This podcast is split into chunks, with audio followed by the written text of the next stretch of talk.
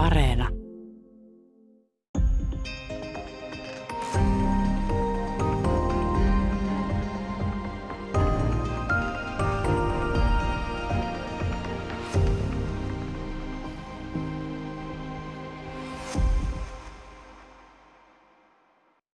Hyvää päivää. Täällä on tänään vieraana filosofian apulaisprofessori Panu Raatikainen. Me puhutaan tekoälystä. Ähm, Voisi lähteä tuota varhaishistoriasta, koska erilaisia mekaanisia koneita on tunnettu ja, ja niitä on ollut jossain hoveissa, kuriositeetteina muina. No, nyt tulee mieleen kuin Pygmalion ja siis tällainen patsaaseen rakastuminen. Onko tämä joku ikiaikainen unelma siis tehdä koneellinen ihminen? Joo, tosi joissakin varhaisissa myyteissä se tehtiin savesta, mutta, mutta sitten oli myöskin tällaisia metallisia, mutta nämä, nämä myytit on niin kuin tuhansia vuosia vanhoja. Ja sitten tuossa renessanssiaikaan uuden ajan alussa tai, tai myöhäiskeskiajalla oli tämmöisiä urbaanilegendoja, että sillä ja tällä kuninkaalla tai, tai filosofilla on tällainen laite, josta se saa kaiken viisautensa. Nämä oli tämmöisiä tota, messinkipäitä, joista tämä nykyajan sanonta puhuva pää muuten juontaa juurensa. Eli usko, uskottiin, kansa kertoi tällaisia tarinoita, että, että sillä ja tällä tota, herralla on tällainen hieno kone, joka vastaa kaikkiin kysymyksiin totuudenmukaisesti. Ja eihän tämä ole paljon niin skifileffoihin tähän päivään muuttunut tämä ajatus sinänsä.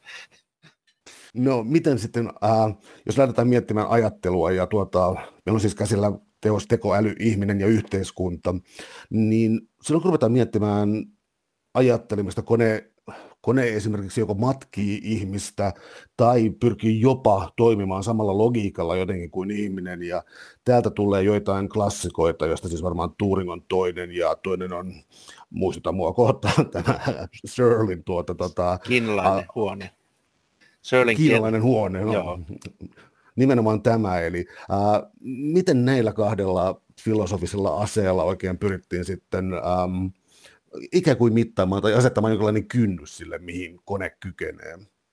No joo, Turing, joka oli siis taustaltaan tällainen filosofisesti orientoitunut matemaatikko ja loogikko, ja hän itse asiassa keksi nykyaikaisen tietokoneen idean puhtaasti tämmöisenä filosofis-loogisena ajatuskokeena jo 1936, jolloin itse asiassa oikein tekniikka ei vielä pystynyt Eh, toteuttamaan sellaista elektronista tietokonetta. Hän oli sitten myöhemmin myöskin mukana näitä eh, sodan jälkeen Britanniassa 1940-luvun lopulla ensimmäisten tietokoneiden rakentamisessa. Niin hän kehitteli 1940-luvulla ajatusta, hän ei käyttänyt käsitettä tai ilmaisua tekoäly, vaan hän puhuu koneälystä.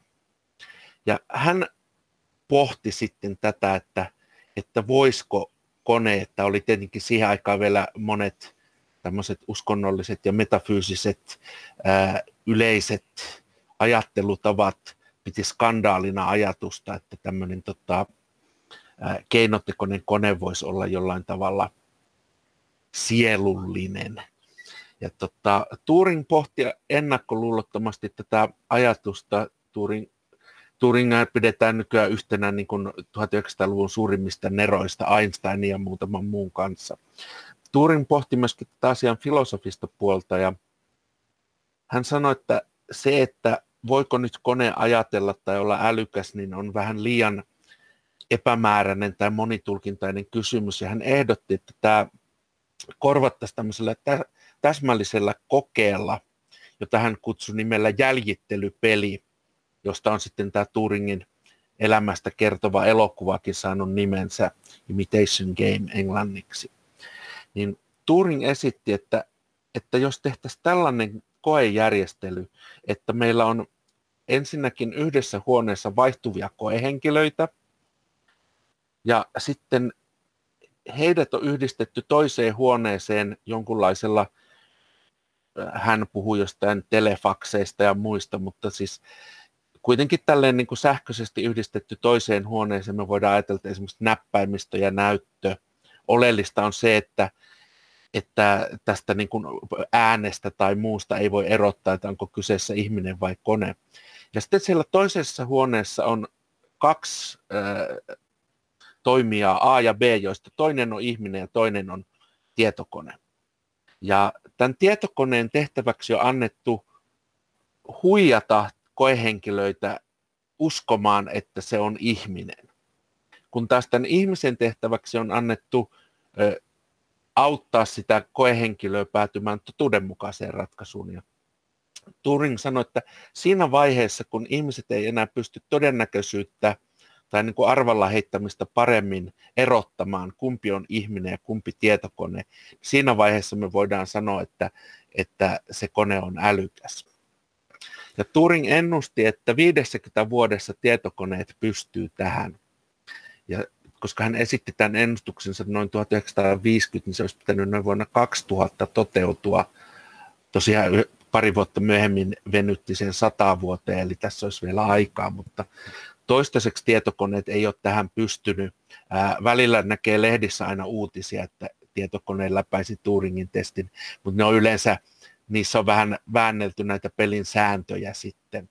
Et, et, ää, reilusti niillä Turingin alkuperäisillä pelisäännöillä ei ole vielä ää, tätä testiä niin kuin pitempiaikaisesti ratkaistu. Totta kai sattumalta jonkun yhden lyhyen testin kone voi ratkaista pelkällä tuurilla, ää, kysyjä ei satu kysymään mitään tarpeeksi ovelaa tai hankalaa kysymystä.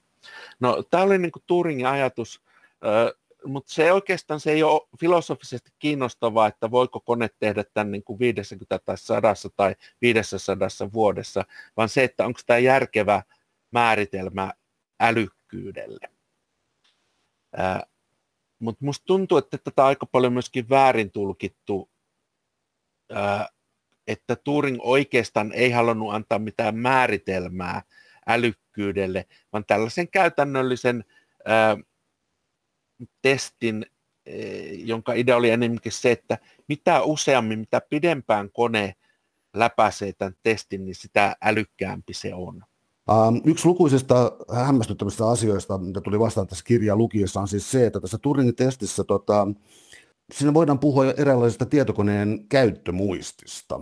Ja, ja siis kun helposti ajattelisi, että tuota, imitation game on niin kuin nimenomaan, että kone voisi oppia valmiiksi ohjelmoituja satunnaisia lauseita ja jotenkin kyetä yhdistelemään niitä, mutta olisi tämä Turingin koe jotenkin siis sofistikoituneempi tässä mielessä, eli sillä oli eräänlainen käyttömuisti tällä koneella myös. Joo, Turing ei hirveän tarkkaan määritellyt tai rajoittanut, että mitä sillä voi olla. Mutta se, mistä tätä Turingin testiä on kritisoitu, on se, että, että kone voisi todellakin niin kuin tällaisen hyvin yksinkertaisen käskylistan kautta selviytyä tästä Turingin testistä ilman, että se olisi millään kriteerillä älykäs. Ja tästä on sitten keskusteltu, tämä on yksi kohta, missä tämä muuttuu niin kuin vaikeaksi ja mielenkiintoiseksi ja tietenkin vaikka Turing oli Nero, niin e, eihän se nyt niin kuin kaikki tietävä ollut. Ja, ja varmaan niin kuin, niin kuin kaikki filosofit, niin sen ajattelussa on jotain niin kuin tota, parantamisen ja, ja keskustelemisen varaa, mutta että, tämä, on, tämä on ollut yksi tämmöinen aika paljon niin kuin tekoälytutkimusta innottava. Toki, toki välillä tuntuu, että ihmiset ehkä vähän liikaakin keskittyy, että jos katsotaan, että miss, mihin taas konkreettinen tekoälytutkimus on mennyt viimeiset eh, ehkä 30 vuotta tai muuta, niin siellä paljon keskeisempää kuin Turingin kokeen läpäiseminen on esimerkiksi onnistua ohjaamaan robottikättä niin, että se pystyy ottamaan vesilasin käteen. Että ää, itse asiassa tämmöiset niin päättelytehtävät on koneille helppoja – ja jotkut tämmöiset, mitkä meille taas on silleen, suunnilleen kolmevuotiaasta asti ihan niin kuin arkisia asioita, niin ne voi olla koneelle hirveän vaikeita. Et nykyään on ehkä, ja voidaan puhua siitä sitten lisää myöhemmin, niin tota, paljon enemmän tämmöiset niin kuin aika simppelit käytännön taidot on hyvin vaikeita mallintaa koneella, kun taas tämmöinen niin kuin briljantti looginen päättely – niin siinähän koneet pesee meidät jo aivan 6-0. Täällä on tänään siis vieraana filosofian apulaisprofessori Panu Raatikainen, ja me puhutaan tekoälystä. Ähm, jos pystytään vielä vähän tässä varhaisessa, tullaan noihin lapsuuskokemuksiin tavallaan myöhemmin, mutta tuota, missä vaiheessa tuota, mä viittaan nyt oikeastaan nyt suoraan sun artikkeliin, että voiko tietokone todella ajatella, eli mä tavallaan kysyisin kaksi osasen äh, kysymyksestä. Toinen on se, että onko kaikki tietokoneen oppiminen tai joku jotenkin mallintamista, mitä kone ei tule koskaan ylittämään, tai sitten alarimaa, eli missä vaiheessa me voitaisiin ruveta ajattelemaan, että kone todella, voidaan ruveta ajattelemaan, että kone todella ajattelee. no sellainen aika yleinen, ehkä mitä tässä nyt, jos voi sanoa, että jotain on opittu, on se, että sillä tietokoneella tai robotilla pitäisi olla jonkunlaista vuorovaikutusta maailman kanssa.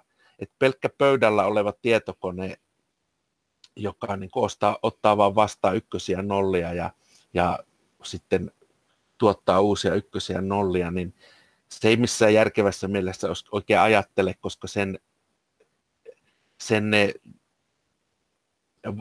tämmöiset pseudoajatukset, niin kuin valeajatukset, niin nehän ei ole niin kuin mistään. Ne on pelkkiä ykkösiä ja nollia. Että se, mikä tekee niin kuin inhimillisestä ajattelusta, ehkä eläintikin ajattelusta ajattelua, on se, että ne koskee jotakin usein ulkomaailmassa, jotain toisia ihmisiä, vaarallisia eläimiä, mielihaluja, kaikkea tällaista.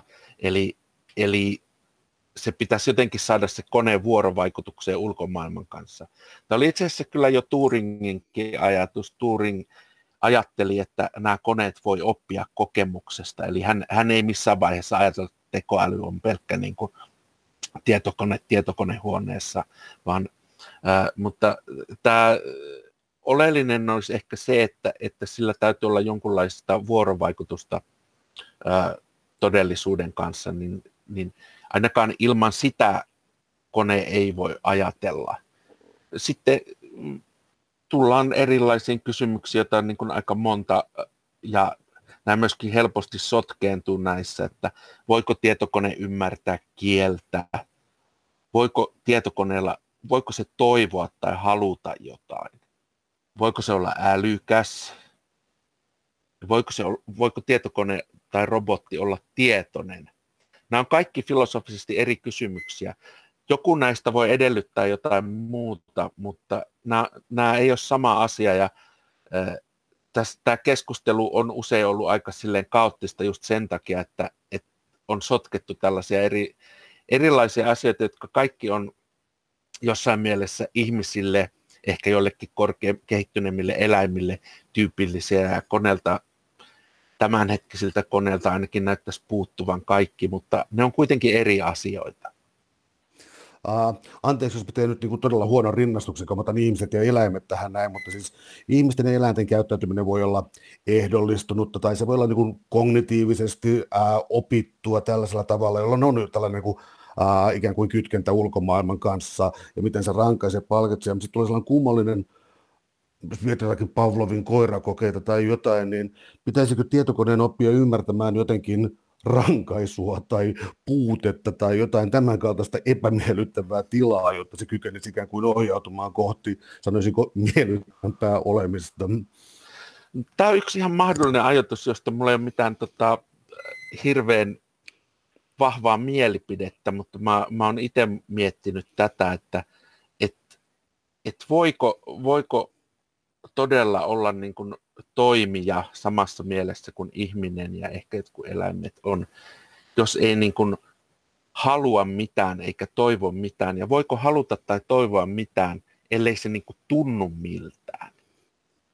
Ja tässä tullaan sitten yhteen tietoisuuden, tietoisuuden määritelmään, josta tuossa kirjassa kyllä ei paljonkaan puhuta, mutta koska se nyt sattuu olemaan yksi mun lempiaiheita, niin puhutaan vaan. Totta, eli tämä, että, että yksi keskeinen filosofiassa ää, tietoisuuden käsite, joita on monia käsi, yksi on tietenkin se, että on oman itsen käsite tai, tai että jot, jotkut tilat on tietoisia, toiset tiedostamattomia, mutta tämä niin sanottu fenomenaalinen tietoisuus, joka ehkä kaikkein perustavin, on se, että, että on jotain, miltä asiat tuntuu minulle, joita niin kuin pöydällä tai tuolilla tai junaveturilla ei oletettavasti ole. Ja se on erittäin vaikea kysymys, että voiko ilman jotain tämmöistä niin todella haluta mitään, ja, ja jos ei voi haluta mitään, niin voiko toimia ää, todella niin kuin olla todellinen toimija siinä mielessä, kun me ollaan, vai onko se pelkkää niin kuin, jonkunlaista toiminnan simulaatiota tai, tai, tai joku illuusio toiminnasta?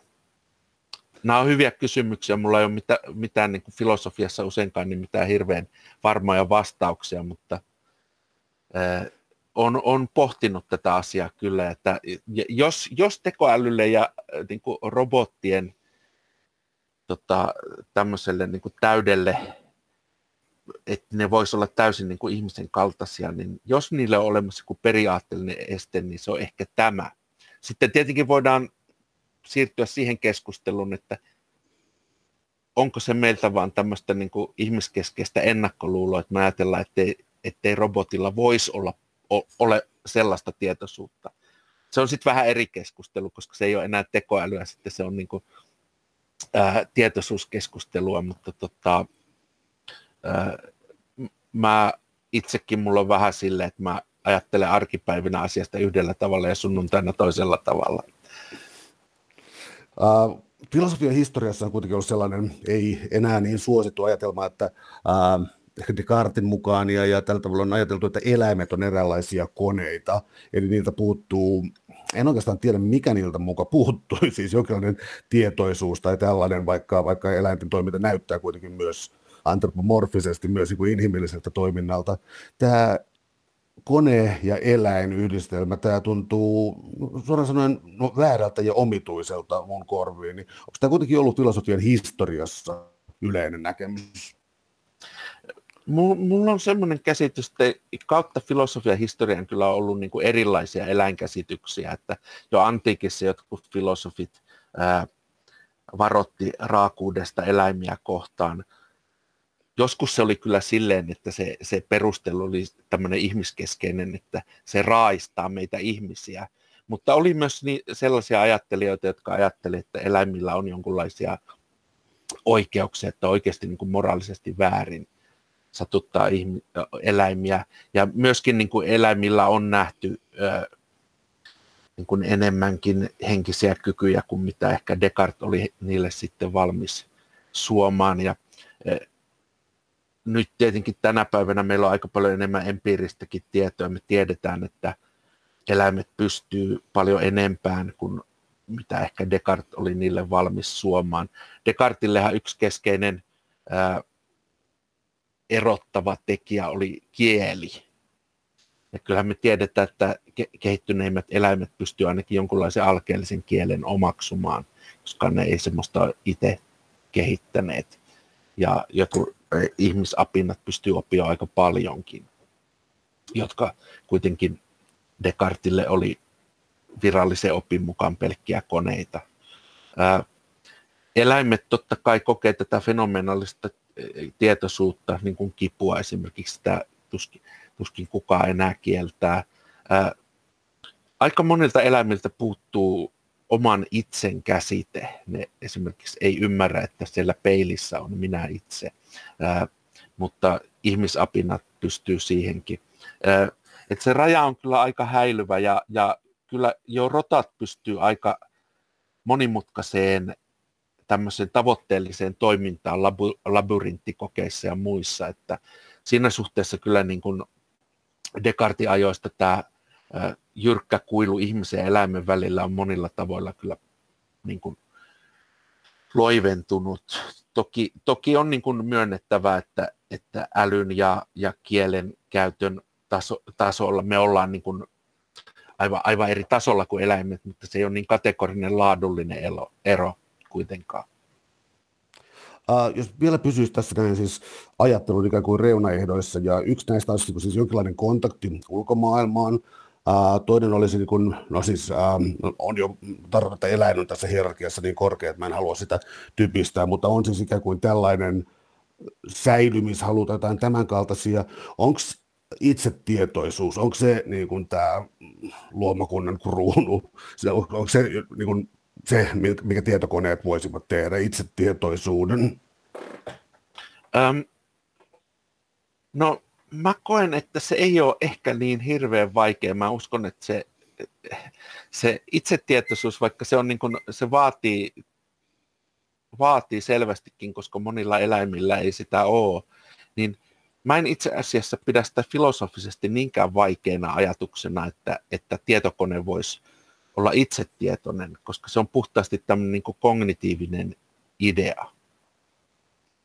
Et se, mikä on osoittautunut paljon vaikeammaksi, on tämä fenomenaalinen tietoisuus, jota eläimilläkin ihan selvästi on. Eli, eli ja siis ei pelkästään kaikkein kehittyneimmillä, vaan on vähän vaikea vetää sitä ra- rajaa, koska me ei pystytä kysymään eläimiltä, mutta ainakin kipua ja muuta tämmöistä varmaan tuntee monet vähän yksinkertaisemmatkin eläimet kuin vaan ihmisapinat tai koirat tai näin.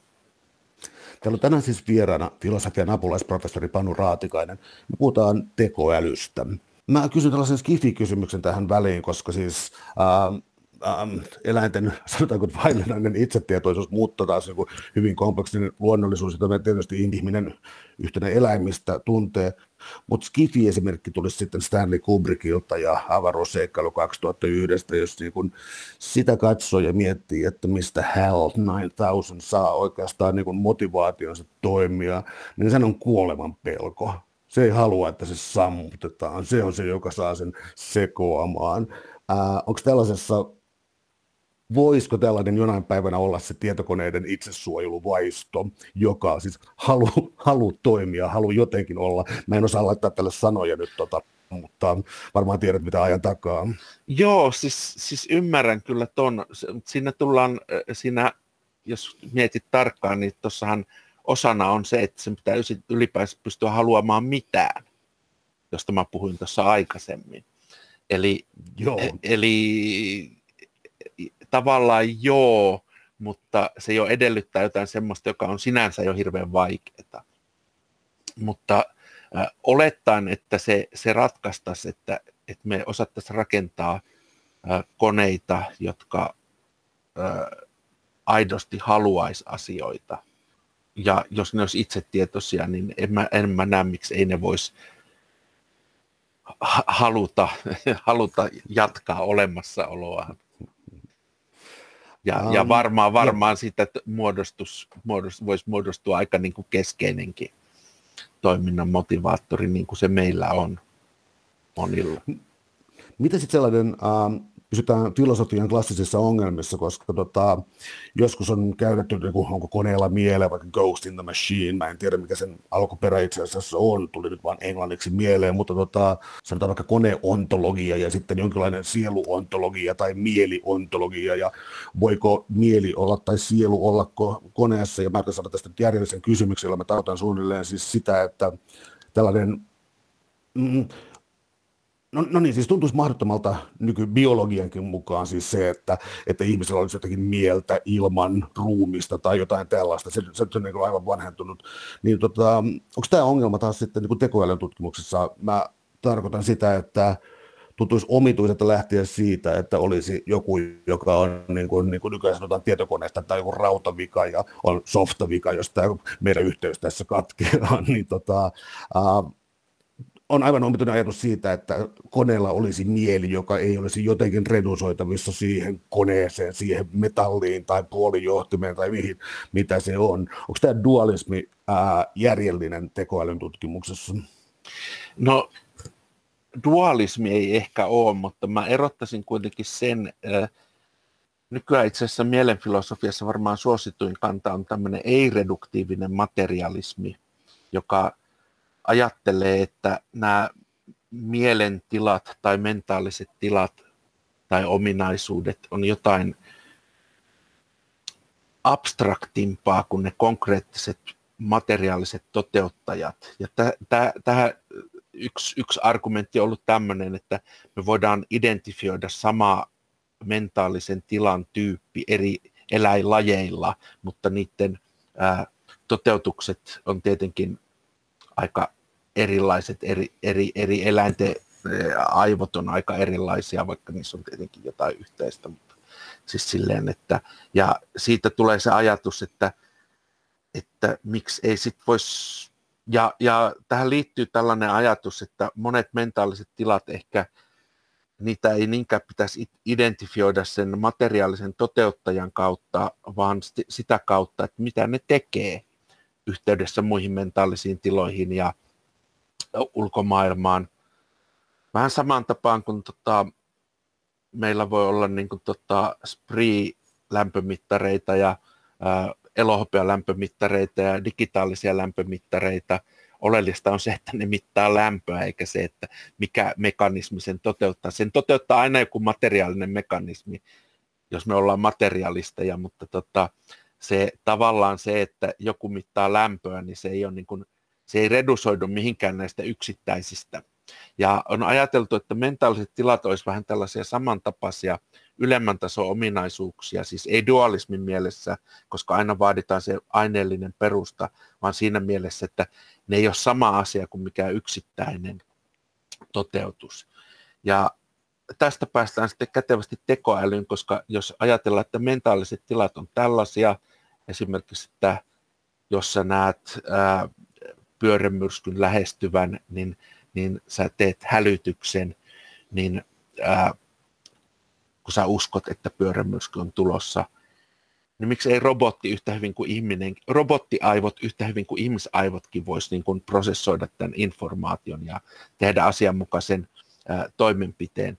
Että jos me ajatellaan mentaalisia tiloja tämmöisinä niin kuin toimintarooleina, niin, niin silloin oikeastaan sillä, että toteuttaako sen tämä ihmisaivot, tämä harmaa kauranpuuromainen mössö vai joku piipohjainen mikrosiru, niin sillä ei oikeastaan mitään väliä, vaan oleellista on se, että jos se toimii kaikkiin suuntiin, kaikissa olosuhteissa samalla tavalla, niin se on silloin sama mentaalinen tila tai ominaisuus. Tämä, tämä on aika yleinen ajattelutapa mielenfilosofia, silloin rajansa, just noin tietoisuuskysymykset tulee sitten vastaan, mutta noin niin kuin, ainakin osa mentaalisesta todellisuudesta voidaan niin kuin käsitteellistä tällä tavalla. Ja silloin sinne ei ole oikeastaan mitään väliä, että et, et onko se niin kuin ihminen, joku alien avaruusolento tai, tai robo, keinotekoinen robotti, näillä kaikilla kolmella voi olla niin kuin sama mentaalinen tila, tyyppi. Entä sellainen asia, joka liittyy sitten moraaliin, eli jos ajattelee niin vähän taustahistoriaa, niin siis hetkinen Mary Shelleyn Frankenstein ja alaotsikko oli varmaankin siis eli moderni Prometheus. Ja, ja Prometheus-myytti ja tällainen, että ihminen ottaa Jumalan paikan ja tällainen hybris on liittyy ää, yleensä teknologiaan monikin tavoin, puhumattakaan tällaisesta ikään kuin älyllisen teknologian ää, rakentamisesta. Eli tulee tällainen, että ihminen ei voi ottaa Jumalan paikkaa. Minusta ei ole ehkä niin kiinnostava kysymys, mutta otetaan se toisin päin. Voiko, milloin tietokone voisi olla moraalinen subjekti? No se on, se on vaikea kysymys. Siinä on aika suuria, ehkä suurempia äh, haasteita, filosofisia haasteita kuin mitä tulisi ensi näkemältä ajatelleeksi, joista osa liittyy näihin, mistä puhuttiin, että voiko ro, niin kuin, tietokone tai robotti aidosti haluta mitään ja voiko se aidosti niin kuin harkita ja punnita eri vaihtoehtoja. Voiko se pitää, ja sitten tulee uusia kysymyksiä, voiko robotti aidosti pitää jotain asiaa hyvänä tai pahana vai, vai simuloiko se vaan mitä me on niiden käsketty eh, niin kuin, eh, tehdä. Ää, siinä tulee aika paljon tällaisia kysymyksiä ja ää, sanotaan, että se, että robotti olisi niin kuin aidossa mielessä moraalis, siis ihmiseen verrattavalla tavalla moraalisesti vastuullinen toimija, niin äh, sanotaan, että kauas on pitkä matka. Että, tota, siinä mielessä äh, en, en näe sitä niin kuin lähiaikojen tämmöisenä niin kuin realistisena ja akuuttina kysymyksenä. Mutta totta kai sitten on paljon asioita, mitä tekoälyjärjestelmät ja niin kuin jossain määrinhän meillä sanan jossain mielessä tekoälyjärjestelmät on jo meidän ympärillä joka paikassa. Ja niihin liittyy monenlaisia moraalisia kysymyksiä. Eli ne voi tehdä monenlaisia asioita, joilla on ö, hyviä tai pahoja seurauksia. Siinä mielessä niin kuin, ö, tekoälyjärjestelmät, tietokoneet, robotit ö, tekee asioita, joita me, joita me voidaan niin arvioida sen mukaan, että onko niiden seuraukset toivottavia tai epätoivottavia, hyviä tai huonoja. Ja, ja tekee varmaan sanan jossain mielessä valintoja, vaikka ne ei olekaan ehkä niin kuin moraalisia valintoja. Tekoälyjärjestelmille on jo delegoitu jonkun verran päätöksentekoa ja siihen, se, se on jo sinänsä aikamoinen Pandora-lipas, että tota, siitä huolimatta, että me ei pidettäisi niitä tekoälyjärjestelmiä niin kuin aidosti moraalisina toimijoina. Täällä on tänään siis vieraana filosofian apulaisprofessori Panu Raatikainen. Me puhutaan tekoälystä. Kirjan hyvin vaikea osa mulle oli siis tuota, syvä oppiminen. Eli tota, tässä mennään aika heviin, heviin niin kuin tieto, tietojen käsittelyyn, jos niin voi sanoa. Eli siis tietyt niin kuin vahvistusoppimiset, siis vahvistusoppimiset tota, ää, syvä oppiminen, nämä oli mulle hyvin vaikeita kysymyksiä. Ää, valaisetko vähän asiaa? Joo, no tota, tekoäly, sanotaan, että kun 1950-luvulla tekoälyä ruvettiin konkreettisesti kehittämään ja niin kuin tietoisesti sillä nimellä markkinoimaan ja, ja, ja pidettiin konferensseja ja, ja kirjoitettiin kirjoja ja muuta, niin tehtiin tutkimusta, niin eh, se perustui hyvin keskeisesti ohjelmointiin. Kaikki ohjelmoitiin tämmöisillä niin kuin ihan eksplisiittisillä eh, käskysarjoilla, että kun, kun olet tässä tilanteessa, teet näin ja näin. Ja kaikki tietää jonkun verran koodaamisesta. Jos, jos X-arvo on 10, niin, niin tulosta 30 ja nä, näin päin pois. Kaikki piti niin kuin rivi riviltä koodata. Tätä on sanottu niin kuin vanhaksi kunnon tekoälyksi tai hyvä vanhan ajan tekoäly tällaisena tekoäly niin kuin pitkään miellettiin.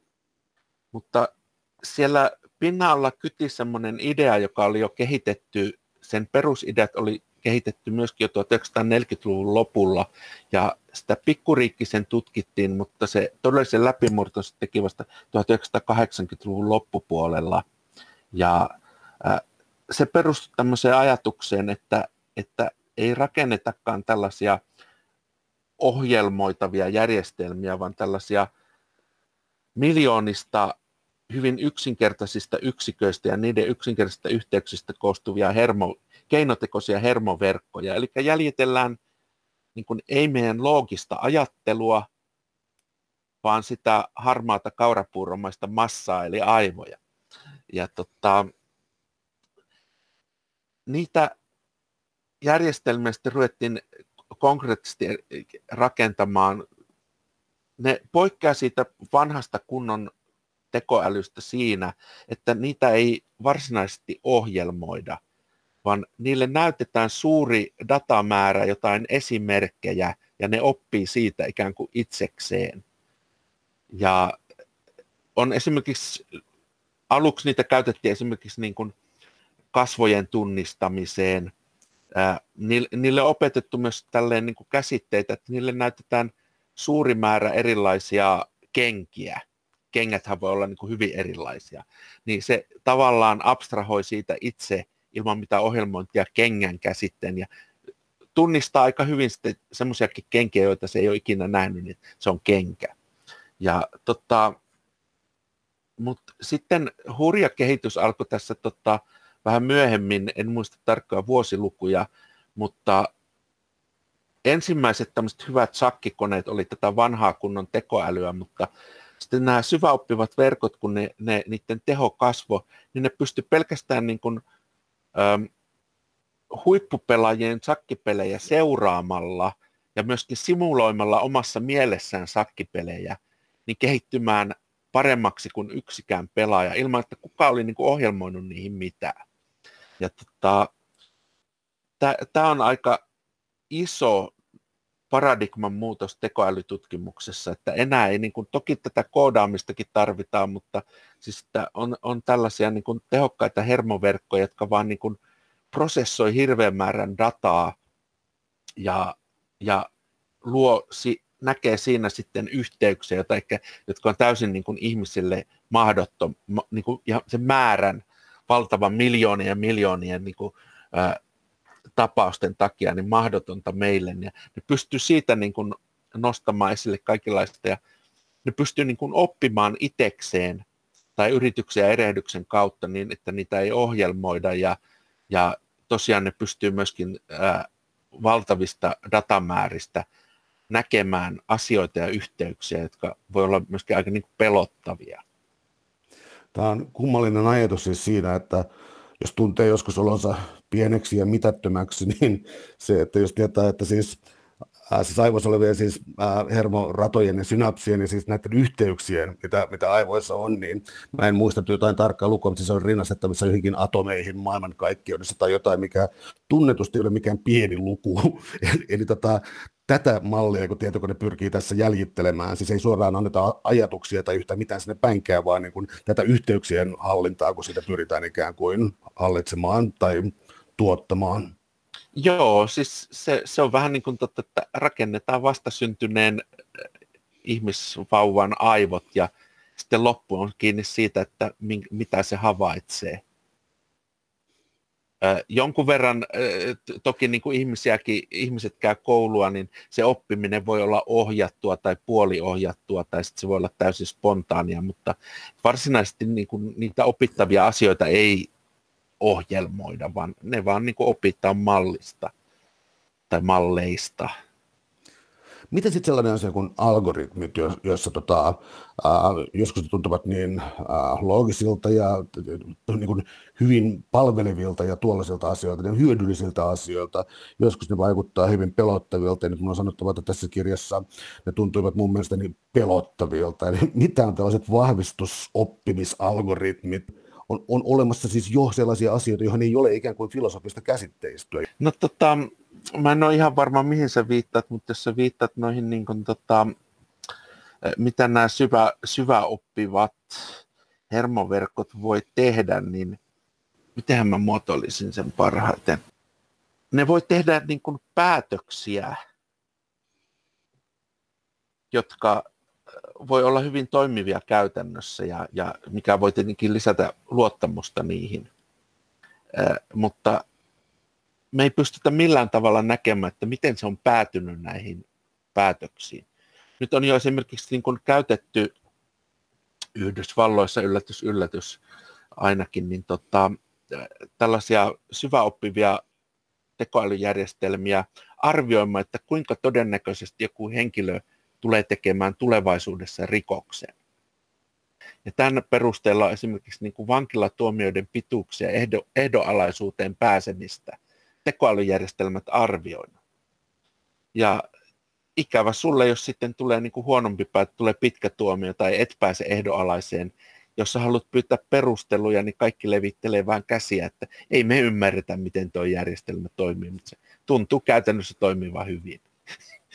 Et tota, ja on, on puhuttu, että, että tämmöisiä järjestelmiä voitaisiin, mä en tiedä, että tätä olisi vielä toteutettu, mutta siis on jo suunnitelmia ollut, että esimerkiksi sosiaaliturvan myöntäminen tai maahanmuuttajan niin oleskelulupa voisi tämmöiset, jotka on tietenkin hirveän työläitä käsittelijöitä tarvitaan hirveästi ja ne niin kuin, on työläitä ja maksaa paljon, että tämmöinen tekoälyjärjestelmä voisi tehdä se, mutta sitten jos ei tulekaan itselle mieleinen päätös sieltä, niin se on aika pelottavaa, että tota, ei ole edes niin kuin periaatteellista mahdollisuutta kaivaa siitä järjestelmästä sitä, että, että, että miten se päätyi tähän.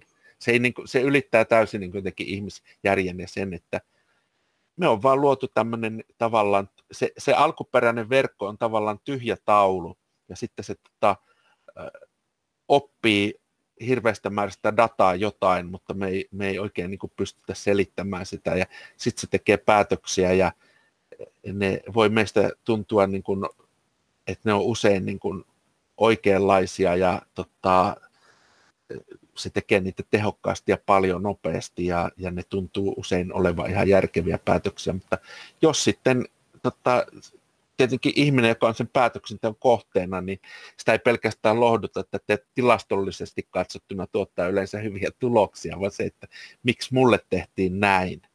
Ja sitten sulla ei ole niin mitään mahdollisuutta saada siihen vastausta. Joo, tämä oli nimenomaan se kohta, joka rupesi mua täällä pelottamaan. Mutta tota, ää, mä luulen, en ole varma tästä, mutta mulla on sellainen käsitys, että lääkärit suhtautuu aika avomielisesti siis, tota, ää, siis valtavaan tietojen käsittelyyn ja, ja siis luo, tota, tekemään siihen, että kone tekisi tota, diagnooseja, että mielellään kyllä jättäisi viimeisen sanan lääkärille sitten, niin kuin, että mitäs mieltä olet tästä koneen ehdottomasta diagnoosista, mutta äh, on saatu niin kuin tällaisessa niin kuin evidence-based äh, medicine tyyppi. Siis, mä tarkoitan sitä, että, että sieltä, on, sieltä on tullut niin tappaustutkimusten kautta erittäin paljon tietoa ja, ja, ja, ja että tämä on, niin kuin, tämä on läheistä tulevaisuutta, ellei jo, jo kohta käytäntöä. Eli tota, mielellään siihen jättäisi sen ihmisvartijan. Kyllä mulla tulee sellainen ylilääkäri miele siihen mukaan. Joo, kyllä se mutta, aika uh, pelottava ajatus on, että kone tekisi sen ihan niin kuin loppuun asti, kaikki päätökset. Mennään sitten tuohon, mihin sä viittasit alussa. Odotas, sä, tota, sä viittasit tähän niin lapsenomaiseen oppimiseen. Oliko sulla kahvikuppi esimerkki vai mitä sä käytit siinä? Niin, mutta siis se, että toinen tapa lähestyä sitten koneiden ajattelua on se, että ei lähdetäkään näin abstrakteista seikoista, vaan lähdetään inhimillisyydestä ja tämän kaltaista. On puhuttu kaikista hoivaroboteista, on puhuttu siis ää, tällaisista niiden merkityksen lisääntymisestä, mutta loppujen lopuksi mikä on hiton hankalaa on, niin kun, kuinka kauan vauvalta menee opetella, opetella puhumaan, niin kuin osoittamaan jotain sormella ja sen jälkeen niin kuin johonkin paljon no nimenomaan joku tällainen intentio niin kuin nostaa kuppi pöydältä. Tällaisia niin kuin, kuulostaa yksinkertaiselta, mutta ei todellakaan ole. Eli nämä onkin tuntuu niin kuin ristiriitaisesti, että ne on ehkä näitä vaikeimpia asioita, mitä koneen pitäisi kyetä ää, oppimaan, mikäli me halutaan tulevaisuudessa näistä nauttia. Joo, ja se niin kuin tavallaan se ajatus ehkä on, että tässä on esimerkiksi semmoinen, että, että, että mä niin kuin katson johonkin ja niin kuin tartun kädellä siihen, vaikka vesilasiin, en myöskään purista niin paljon, että se särkyy. Ja sitten vien sen vaikka omille huulille tai, tai jonnekin hyllyyn. Ja koko ajan niin kuin, tota, katse seuraa sitä kättä ja käsi taas niin kuin, tota, ää, huomioi sen, mitä me niin kuin nähdään, kun se katse seuraa. Eli tämmöinen tämmöinen on hyvin vaikeaa semmoisella perinteisellä ohjelmoivalla tekoäly, ohjelmointikeskeisellä tekoälyllä toteuttaa. Noi, noi tota, syväoppivat verkot on tässäkin ehkä parempia, mutta, mutta on joka tapauksessa tämmöistä ollut hirveän vaikeita.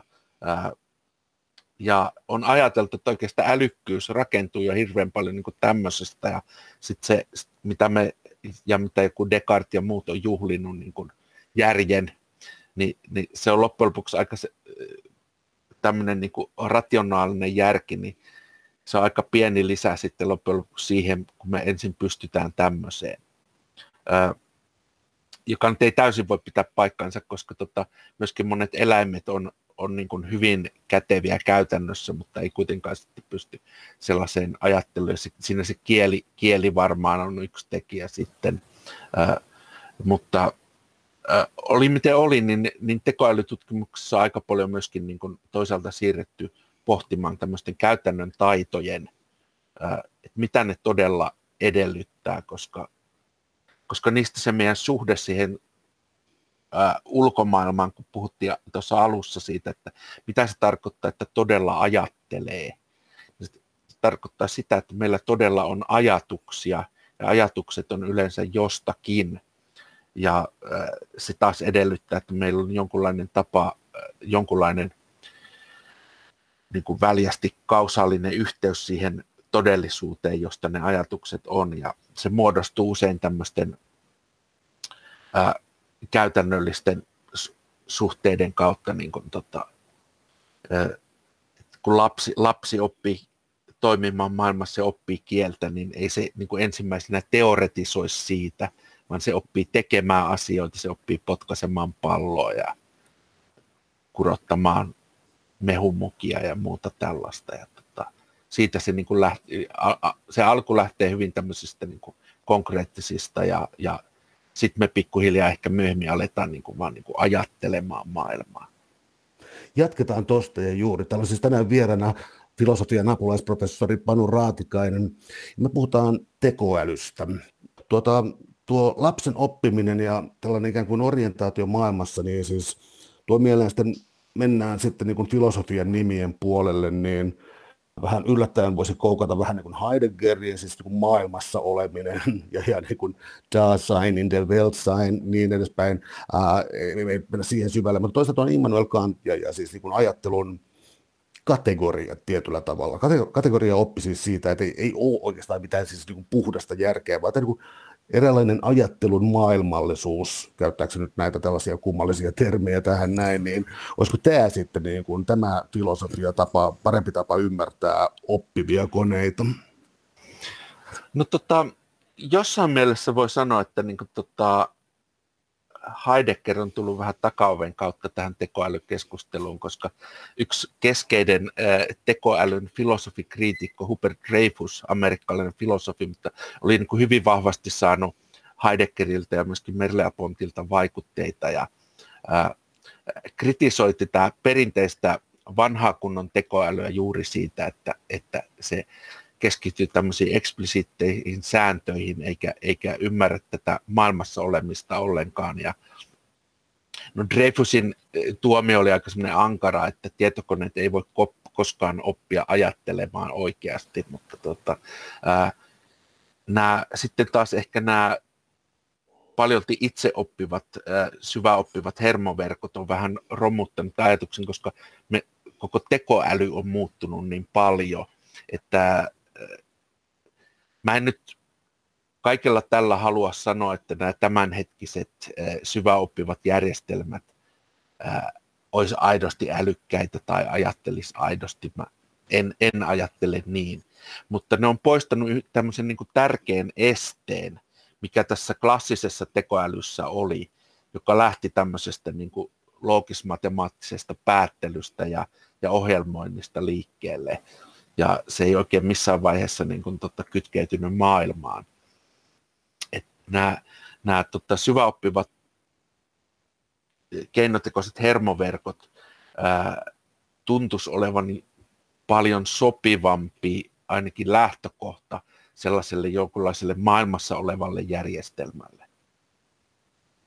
Mä mietin vaan täysin puhtaan spekulatiivisena kysymyksenä sellaista, että ää, katsotko mahdolliseksi sellaisen jonkun skenaarion tulevaisuudessa, että Uh, että me ollaankin niin ajateltu väärin, että, että noiden täytyy ikään kuin apinoida ihmistä, mikä on tietysti koneen kohdalla vähän omituista, mutta uh, että entäs, entäs koneäly voisi olla jotain niin kuin aivan, aivan muuta, että me katsotaan sitä liikaa ihmisen perspektiivistä, eikä me olla osattu muuta kuin ajatella niin kuin, äh, ihmisille tyypillistä ajattelua ja sen, äh, sen tota, matkimista tai sitten niin kuin, ikään kuin abstraktia älyä. Voisiko olla niin, että me ollaan kiinni sillä tavalla tässä ihmisen maailmassa, että, että koneäly joskus voisi olla jotain sellaista, mitä me niin kuin tällä hetkellä niin kuin, ainakaan saada päähämme tai voidaan heti kuvitella se on varmasti just noin. Muun muassa sitä Turingin testiä on arvosteltu siitä, että se kiinnittää älykkyyden niin voimakkaasti siihen, että ikään kuin käy erehdyttävästi ihmisestä, vaikka Turing ehkä oli itsekin hyvin tietoinen tästä rajoituksesta, eikä, eikä ehkä halunnut väittääkään muuta, mutta,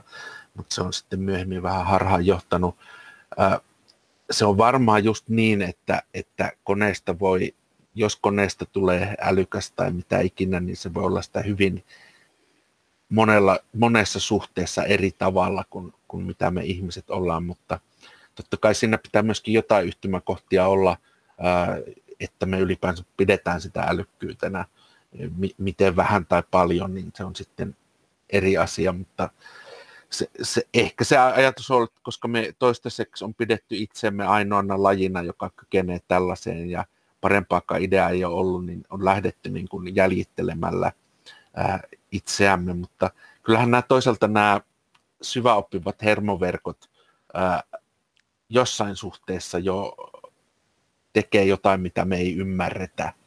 Ja se, niin kuin, mä en ole sitä mieltä, että ne olisi vielä varsinaisesti sanan täydessä mielessä älykkäitä, mutta, mutta jos ne joskus on, niin ne voi olla sitä tavalla, jota me ei, niin kuin, ää, me ei olla sitä itsestämme niihin matkittu, ja, vaan se on, se on muotoutunut jollain tavalla, jota me ei ehkä edes pystytä niin kuin, tota, enää niin kuin, takaisinpäinkään niin kuin järkeilemällä selvittämään, että mistä tämä oikein tuli.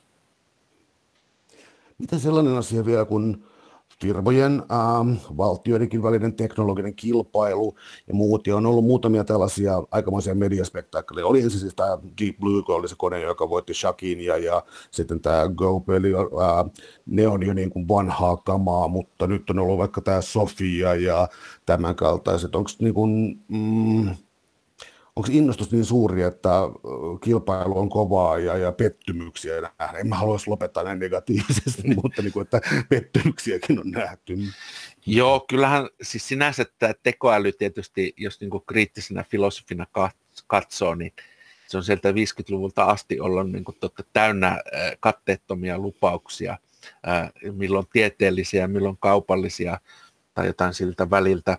Et, et nämä tekoälyn varhaiset uraurteet 1950-60-luvulla lupasi, että meillä on kymmenessä vuodessa tai jotain niin kuin ihmisen älykkyyden saavuttava kone ja tota, kaikkea tällaista lupailtiin niin kuin kymmenessä tai 20 vuodessa ja ei ole toteutunut. Nyt on sitten tullut tämmöisiä, niin kuin, että pystytään tekemään jo aika silleen niin kuin inhimillisen oloisia robotteja, mutta tota, sillä taas loppujen lopuksi niissä on hirveän paljon panostettu siihen, että ne kasvot toimii hyvin ihmismäisesti. Toki sekin niin kuin on oma hieno taidon lajinsa, mutta tota, silloin taas hyvin paljon, vähän tekemistä sen kanssa, että onko se, niin kuin, se ajattelu niin kuin älykästä ja ne, nämä tämmöiset järjestelmät usein käy jotain yksinkertaista small talkia ihan silleen niin kuin sujuvasti, mutta totuushan on, että tota, eihän ne ymmärrä mitään, eikä ne ole älykkäitä missään. Suuret kiitos keskustelusta, Panu Raatikainen. Oli ilon. Kiitos.